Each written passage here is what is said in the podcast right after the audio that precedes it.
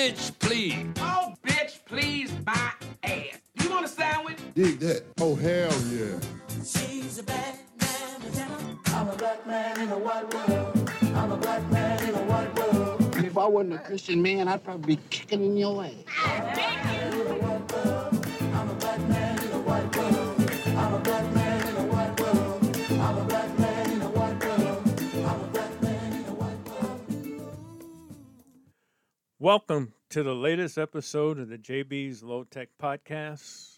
It was about three years ago where a dream started, and I started my own podcast doing the COVID shutdown. And for those who keep listening, I appreciate your listenership and your thoughts.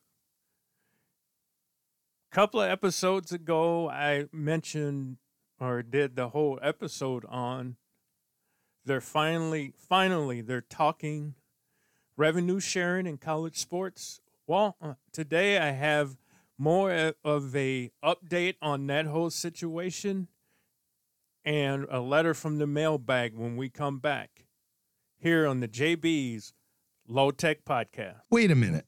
Was that text you sent so important you missed your turn? So important you just ran a red light? Is that next text so important that you won't see the ball roll into the street and the child chasing it? Hi, I'm Mike Bryant from Bradshaw and Bryant. Please remember that having your eyes off the road for as little as four seconds equals 100 yards. That's the length of an entire football field. And when your eyes are off the road that long, anything can happen. If you need to text, please pull off the road. Texting and driving isn't worth it. It's against the law and it may cause serious injury to you or others, or even death. That's more important than anything you'll text. Please don't text and drive. I hope you're never hurt in a collision, but if you are, please contact us. Find Bradshaw and Bryant, personal injury attorneys at minnesotapersonalinjury.com. Working harder, going farther. With Mike Bryant on your side. Seeking justice for the injured. Bradshaw and Bryant. Go hard in the double law, flashing the rings with the window crack, holla back, money ain't a thing. Jigga, I don't like it if it don't gleam, gleam in the hell with the uh-huh. price, but the uh-huh. money ain't a Put thing. it down hard for my dogs that's locked in the bang. When you uh-huh. hit the bricks, new whips, money ain't a thing. Come on. Yeah, I wanna floss with us. Come on, all across the board, we burn it up. You drop a little pickle, baby, toss it up. Yeah. Slacking on your pimpin', uh. turn it up. See the money ain't a Ah, thing. Flex the road, sign a check for your Jigga style is love, X and O. Uh. Save all your accolades, just the dough. My game is wide, all lanes. the greed of college presidents to have their schools self-sufficient the greed of athletic department to keep getting and spending money on salary coaches salaries mainly facilities with all the uh, frills and fills and yes to take care of the athletes some the greed of the athletes parents who want their children to be treated like kings and queens. And the greed of the athletes themselves has led to an unsustainable model. Finally, the NCAA has is starting the framework of a proposal to possibly rein this in, but be fair to the athletes. Also, I will go through the steps that are out there right now, or the bullet points, if you may want to call that, that are out there right now as we know it, and touch how they possibly could affect the the, the world of college sports as we know it. It's going to change, and I've said this over and over again. All these changes so far it's been made because of lawsuits and uh, the schools wanting the athletic departments to be self sufficient and to somehow buy the biggest and better coach and the greatest facility to recruit the best athletes. Those things are going to change where it's going to go, that money's going to go directly to, to the athletes. So, what am I talking about? I'm talking about a new a proposal or framework put out there by NCAA President Charlie Baker. And I think he's doing this because he's wanting, still wanting to get the help of Congress to help the colleges be able to fend off collectives, rogue boosters, in some ways to help them help themselves with the out of control spending that you see on a day to day basis. This would be a split within the FBS. You ask, what is the FBS? It is the Power Five and the G5. The Power Five basically would it is the Big Ten, the Big Twelve, the ACC, and the SEC. And the Group of Five is all those other schools remaining as remaining, except for Notre Dame, who's a, a, a powerful independent. They would be classified under the Power Five classification. This would be a split in the FBS. Now I've thrown out FBS twice. What when I was in school, there used to be called one one uh, Division One A and Division One Double A. Now they have changed that classification to FBS, which football, uh, football, FBS, football bowl series level, and then FCS, football championship level, because at the Division One, what used to be called Division One Double A, they have playoffs and they have championships and they've had them for the longest time. The FBS football bowl uh, level just had the you know the the one championship game. And then it had you know 14 playoffs for like the last 10 years. And now next year starting it will be six uh 16 teams. No i'm sorry 12 teams with the first four uh, conference t- champions getting buys and then eight uh, at large bids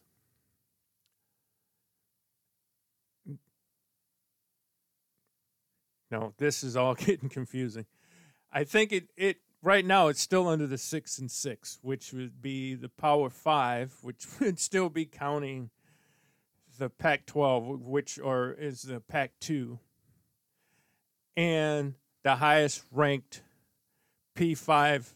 I mean, not P5, uh, Group of Five champion. They are now trying to change that model to the P uh, the P four, which would be those conferences I've mentioned, the Big Ten, the ACC, the Big Twelve, and the SEC, and Notre Dame would be in that also. And then the uh, highest ranked Group of Five champion, and so you would have five um, automatic qualifiers, and then you would have seven at large bids in that group of five would have to uh, play that first round uh, playoff games, but then um, if they win, of course, they would continue on. So that's that's the difference between FBS and FCS. Sorry if I confuse you, uh, but mainly it is the bowl series level and then the what used to be called the division one double a level or now the football championship level which is still controlled by the ncaa the fbs is not. It is controlled by the college football playoff uh, committee and group. So whew, that's a lot if I got if I confuse you, send me an email or a text. If you know me, send me a phone call and I'll further explain it to you. But as I was getting to, there would be a split within the FBS, and that would be the Power Four and the Group of uh, five would be able to opt in to a new level. No title or name has been given it to, to it. Loosely, it's being called the elite, the new elite level. You would have to opt in or choose to not opt out.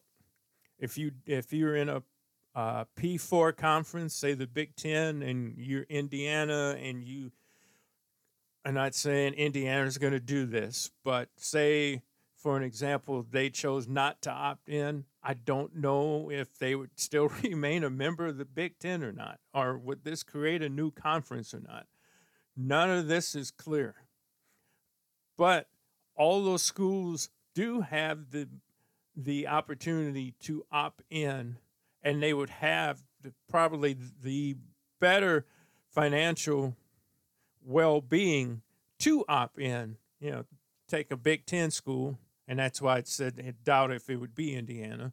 They're going to receive somewhere between starting this year seventy-five to a hundred million dollars a year because of their TV contract and TV rights.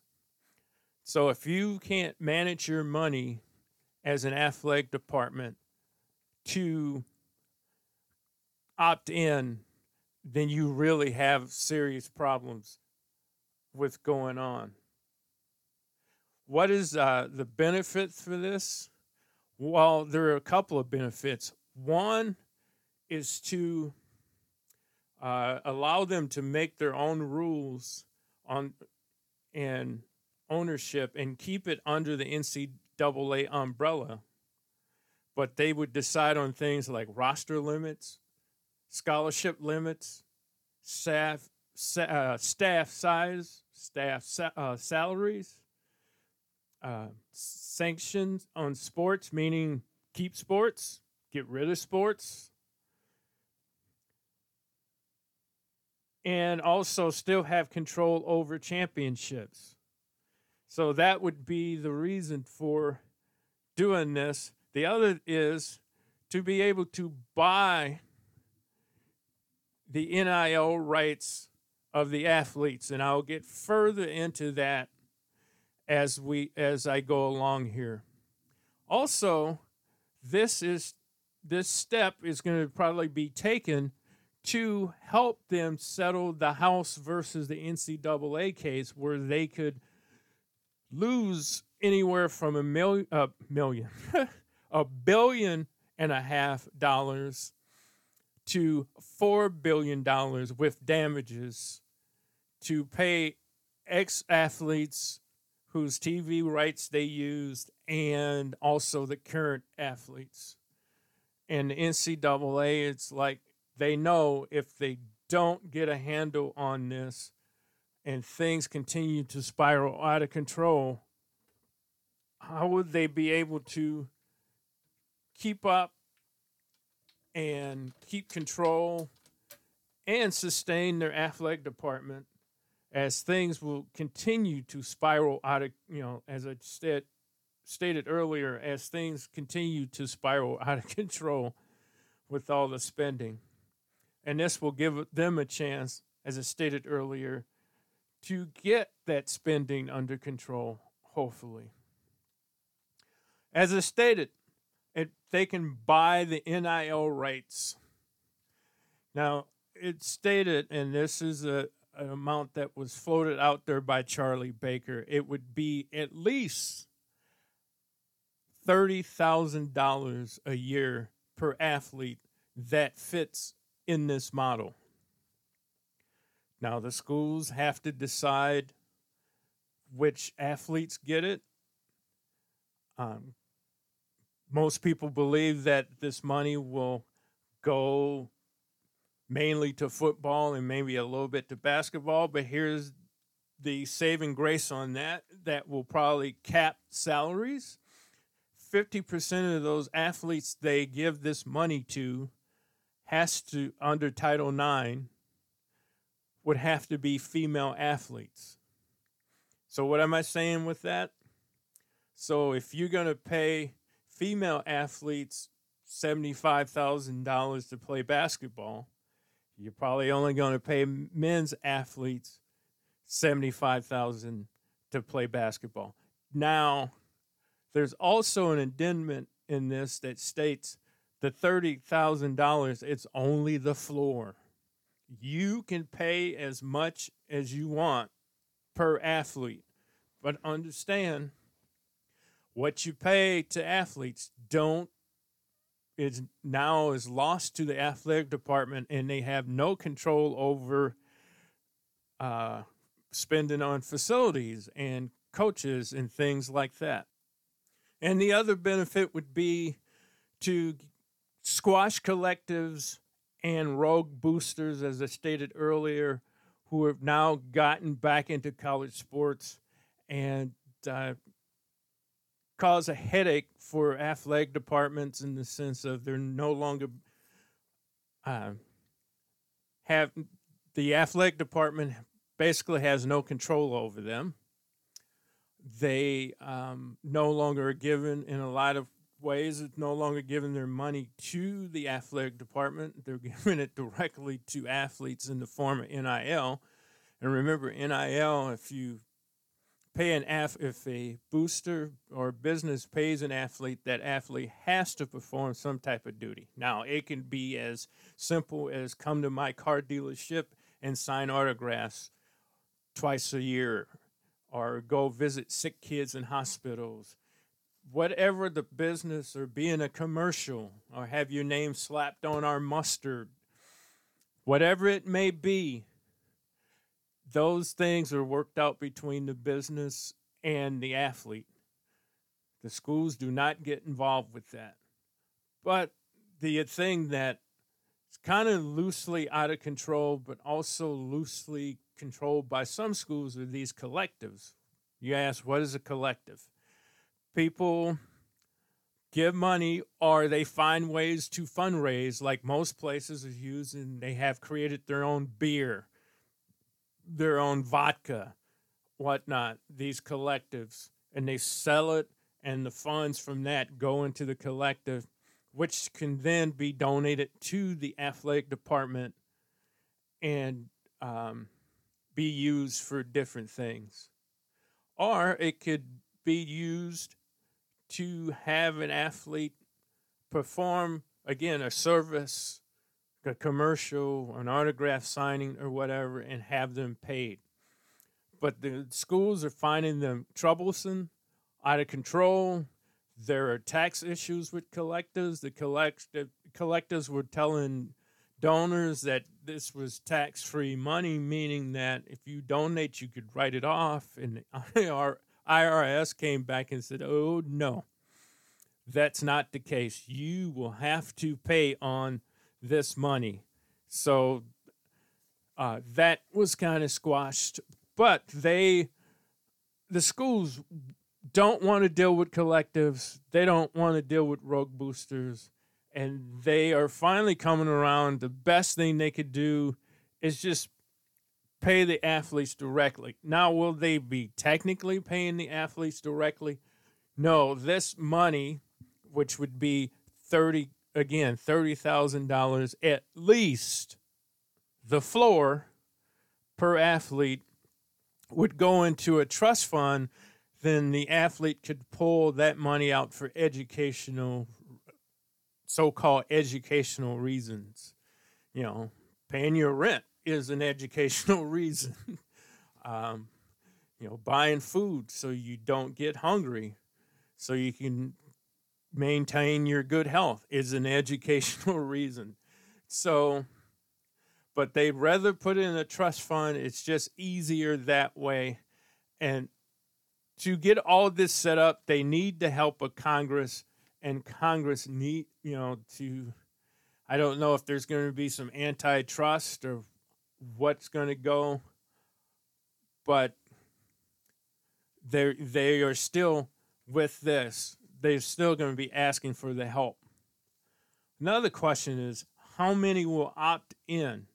Unknown number.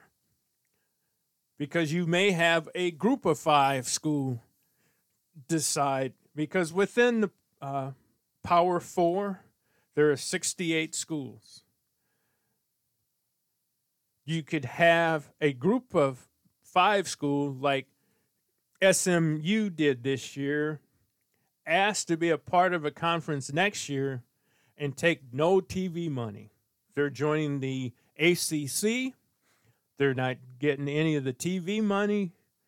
They have the the backing of their boosters and whatnot, and the boosters claim that they would give them the the thirty to fifty million dollars that they would have gotten in TV money to uh, have this done.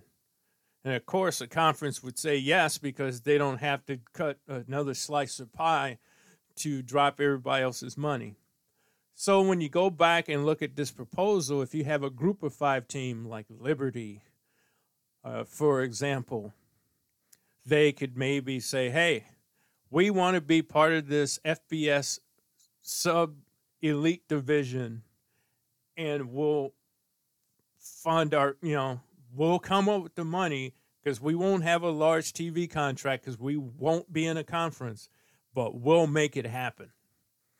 And they will be held to it, meaning that they have to pay, and I think it's like 300 athletes, so that would be, or 400 athletes, so half would be male and half would be female.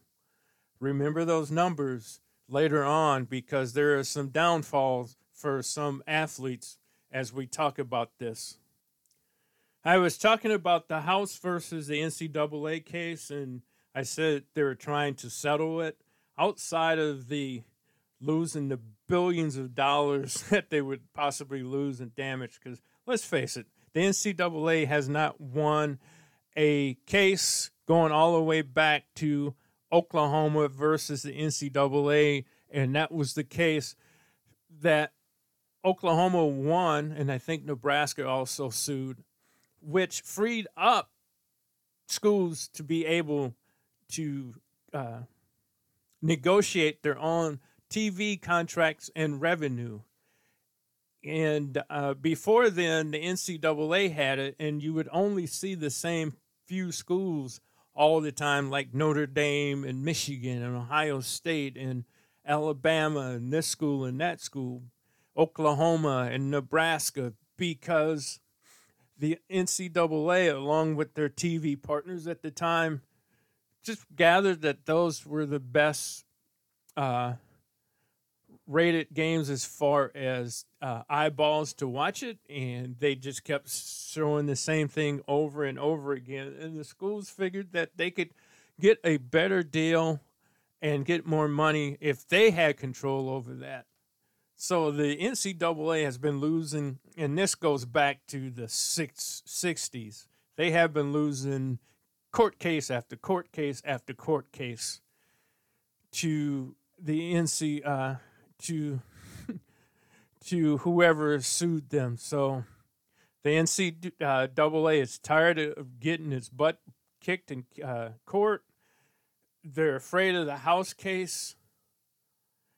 But this would also eliminate the restrictions that they need to have uh, eliminated in NIL to be able to put that $30,000 or more into those uh, trust funds. And uh, also limits standards and that others can uh, and also place uh, standards i'm sorry not limit standards but place uh, standards that other schools possibly cannot make to keep the number of schools down who opt in so you probably won't be seeing a lot of G a group of five teams or G five schools opting in because they would have to meet the requirements of the 400 athletes, which a lot of those schools don't have 400 athletes, and they would also have to pay that money, that thirty thousand dollars, and a lot of group of five schools can't afford that and they definitely can't afford those payments to female athletes. So they would probably stay in the old model. Some people would call it football classic, You have football elite and football classic, and um, so a lot of those schools wouldn't wouldn't be able to opt in, and you would have a clean split between the haves and the have-nots. And this is another thing that this is clearly defining the haves, the have-nots. Now I know you ask, well, would they lose their? They able to play like a football game or basketball game against those uh, schools in that uh, what I'm calling the elite level? Yes, because those schools don't all just want to play each other because that would you know there would be no winning in that point you know. The top of the top of that group would win and you wouldn't have any uh, of your other schools playing in bowl games. So you would still have minnesota playing bowling green or um, alabama playing appalachian state or whatever it would be to uh, and that is helpful to the Bowling Greens and the Appalachian states of the world because they get a big paycheck. Just like what three weeks ago, New Mexico State played um, Auburn. Auburn wrote them out a check for one million eight hundred dollars, eight hundred thousand dollars. I'm sorry, and also got beat by New Mexico State and Coach Jerry Kill. So those uh, those schools in the football classic would still be able to fundraise through that so-called ass kicking game because most of the time you get a check and then you get your ass kicked. But there's times like when the first game ever on the uh, Big Ten Network, Appalachian State beat Michigan. And like I said, Jerry Kill in New Mexico State a couple of weeks ago beat Auburn. It happens. You get a big payday and you get to hang up uh, pictures and banners and whatnot talking in your building, talking about when you kicked the crap out of such and such. I'll never forget, I went and interviewed at Toledo and they had at the time, and this was 20 um, something years ago, and they had just beaten us in football a couple of years ago, and they had every picture you can imagine of that game and a big banner and just celebrated the crap out of it. Those schools celebrate those victories because, like I said, those are supposed to be. I get my ass kicked for big payday games, but they don't always happen. So that would be a benefit for them. For that would continue to uh, to continue or to wrap up this section. Again, they ask what would be the benefit for the split would be the bigger, you know, the the elite schools, as I'm calling it, would be able to uh, control their rules and whatnot, remove collectives, and also eliminate those who can't afford to join them in this split. Because you're eliminating the com- competition in some ways and which means that you uh, have access to more funds and more money and more self-sufficiency. This proposal brought out this framework brought out more questions than it did answers. And part of that is because it's a new proposal. Not even the schools knew about it. Uh, the conference commissioners claimed they didn't know anything about it. So it's brought about more questions than answers.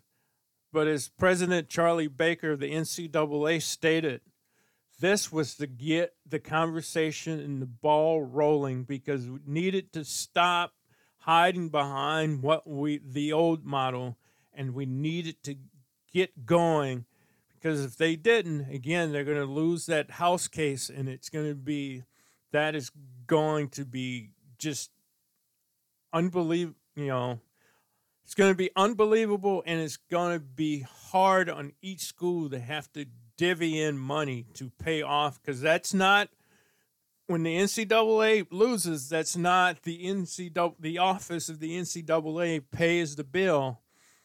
It's conference. I mean, it's uh, members, which is all the institutions of the NCAA, would have to give in money to pay that off. So instead of having that nuclear option happen, they it would be better served to get on top of it, pay the money in the tr- trust fund, deal with all the side effects, and move forward and have control over things. Only difference between the old control and the new control is the kids would see a financial benefit from it. How many schools will it push out? Nobody knows. Meaning, in the uh, P4 conference, how many of those schools would decide, I'm out? You know, if a Northwestern said, I'm out, and they, for the lack of a championship level, decided to play in the Classic. Do, do they still get to stay in their conference? That's another question that wasn't answered. Will this create a new conference or conferences?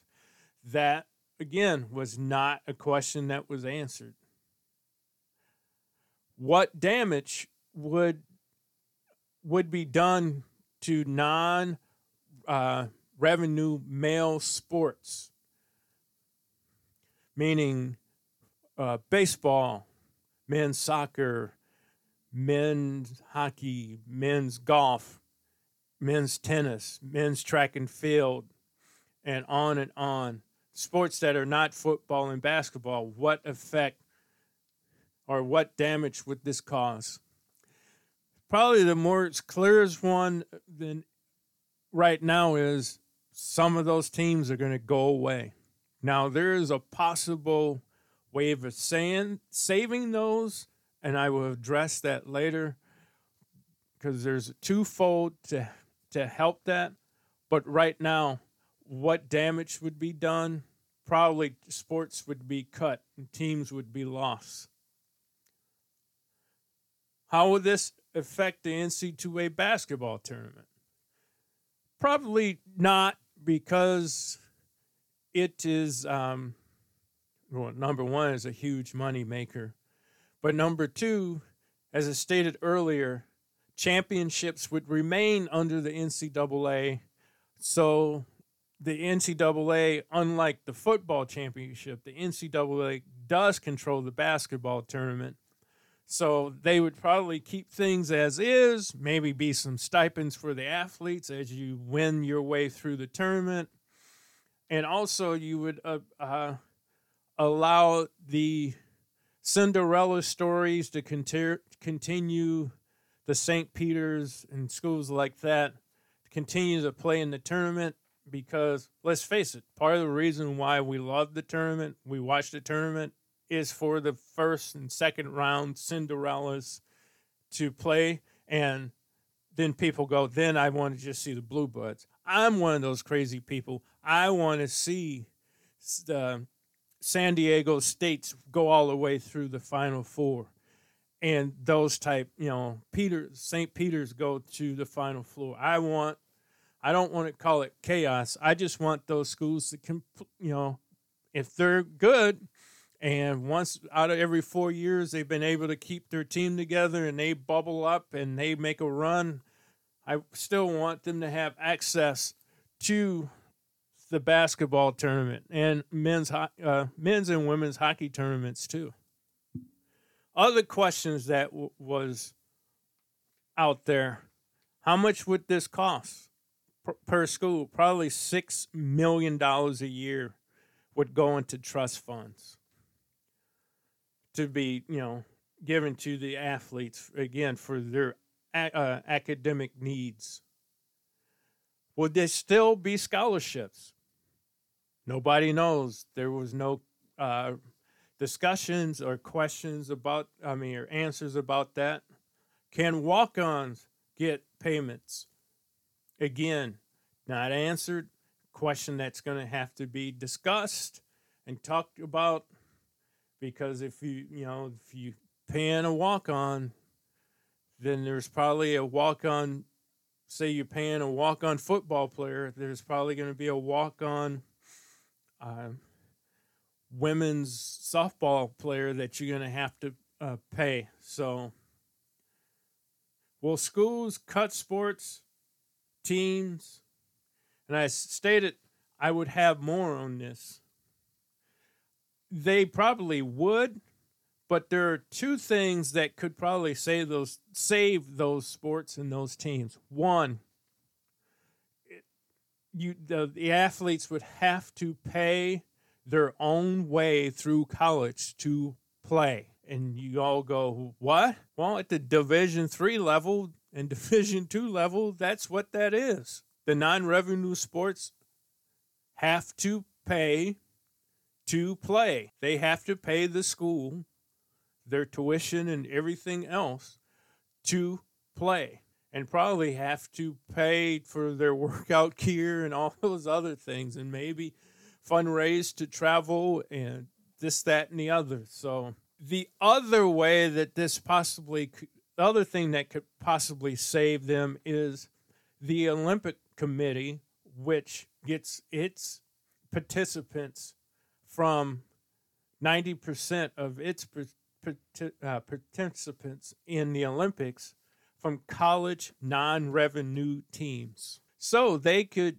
step in and start funding those sports on different college campuses. You know, you look at all the great swimmers and you even have golf now in the Olympics and softball and basketball and other sports that might be affected by this that um because yeah even at some schools like the group of five they don't totally uh, have a lot of scholarships for their basketball. So maybe the u.s um, olympic committee through its fundraising can save those sports and save those athletes. Just thinking outside the box there I, I've heard other people discuss that too.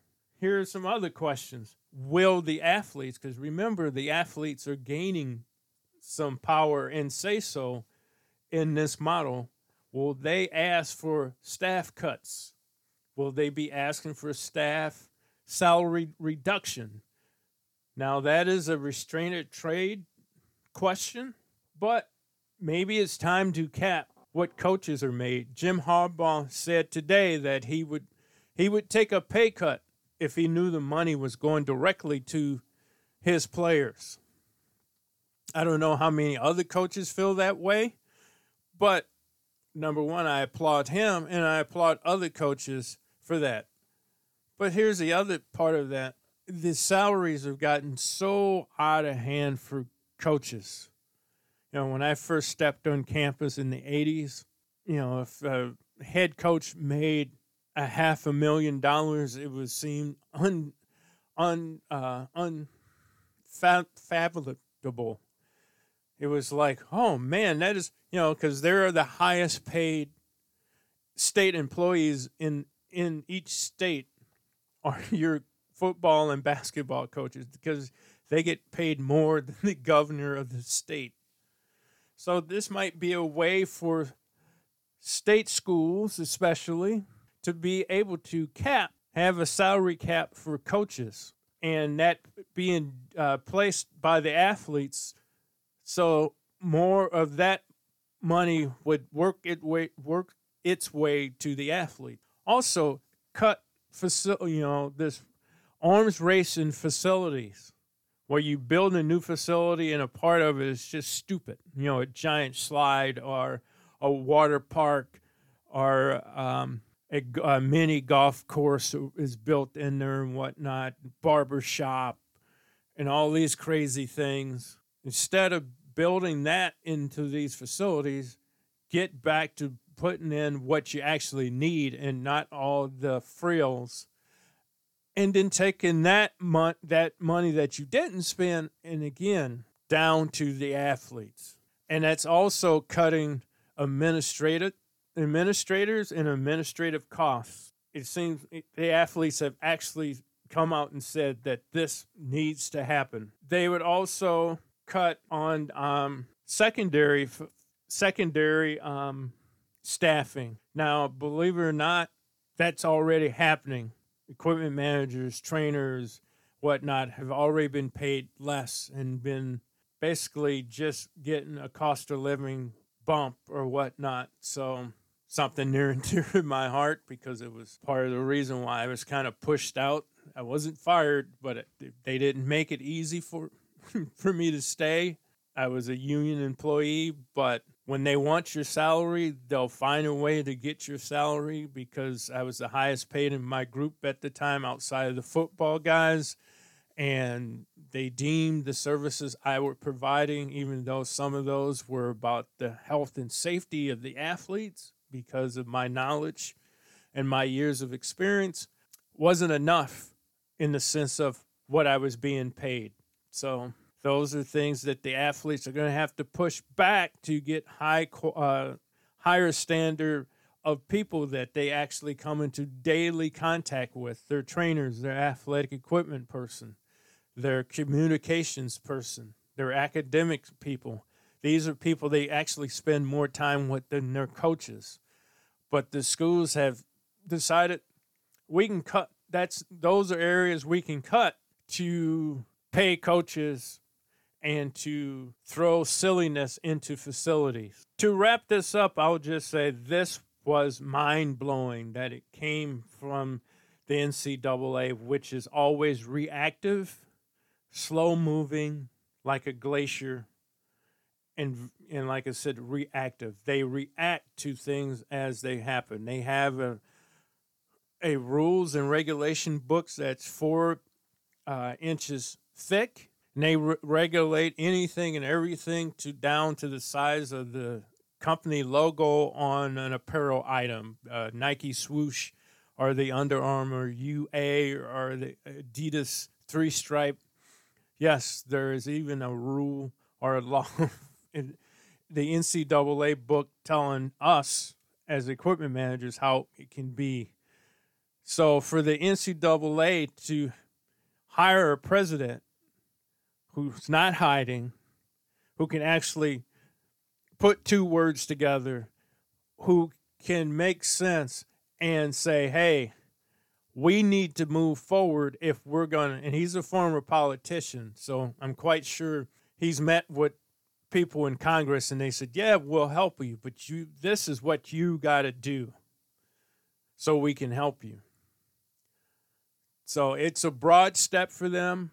I applaud uh, President Baker. I hope they can work this out because I don't want to see the nuclear thing of the House versus NCAA getting to the courts and them losing again because if they do, they're going to lose their ass. Well, I'll be back in a minute to read a letter from the mailbag and put a bow on the show here on the Jaybees Low Tech Podcast. When you need someone to listen, a lawyer you know and trust. In a world filled with distractions, one law firm stands tall, fighting for justice. Bradshaw and Bryant. I'm Mike Bryant from Bradshaw and Bryant. We take our mission very seriously. Our firm is dedicated to representing those who have suffered due to the fault of others, especially when they're distracted by their phones. Four seconds. That's all it takes to travel the length of a football field but those same four seconds can change lives forever. Don't be the person who causes irreversible damage to others or yourself.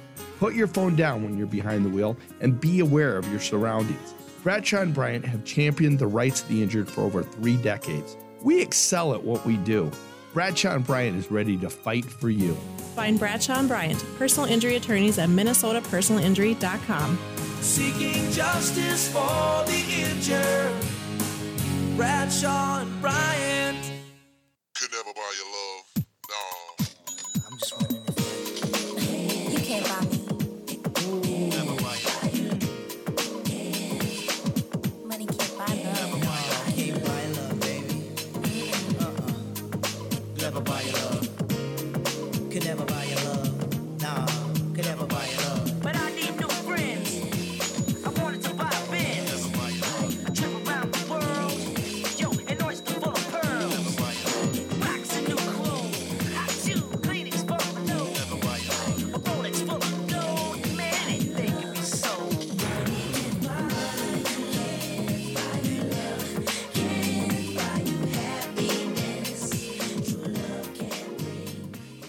I'm back here to read a letter from the mailbag uh, uh, from a Danny B in St. Louis. Another brilliantly crafted podcast. Well, thank you. I appreciate the kind words. The numbers are staggering. This was um, coming off my earlier discussion of finally the NCAA is talking about revenue sharing. The numbers are staggering, and as usual, follow the money. It it takes a few cycles, but the athletes will make changes. Yeah, they're making changes, and they're dragging the NCAA kicking and screaming to the bargaining table. It's going to be an interesting because this, even though you got basketball and hockey and just about all the sports going on, your fall sports are wrapping up, your winter sports are in full go, and your spring sports are starting to dream about their season because you know they start playing in February. So, with all that going on, this is the time of year when football is finished up that the administrators start to actually earn their money and start really putting t- things together like this framework and this proposal and hopefully they can get it done and we can get some peace in the world of college sports. I hope you're enjoying your holiday season, whichever background or ethnicity that you may be. I celebrate Christmas, so I'll just say I hope people are enjoying the the Christmas season. I'll be back next week. Again, this is the third third year anniversary of the show. Late in, late in this month, there will probably be some best ofs as I'm recouping from an ankle uh, fusion surgery. But who knows? Something may come up. It always seems to come up in the world of college sports. Or and also we're going to be dealing with the fallout of the first uh, the uh, the first two games of the college football playoffs and the getting close to the other bowl games. So might have something happen there that I maybe want to talk about. With saying all that, thank you for listening. Uh, tell a friend and enjoy the holiday season. And remember to keep listening to the Jaybees Low Tech Podcast. J B. is my name, and fing up motherfuckers is my game. On. Negro, black, African American, black, black, black. Django, J B. Damn, Dolomite. Great God in heaven, you know I J B. Our great Negro sex machine.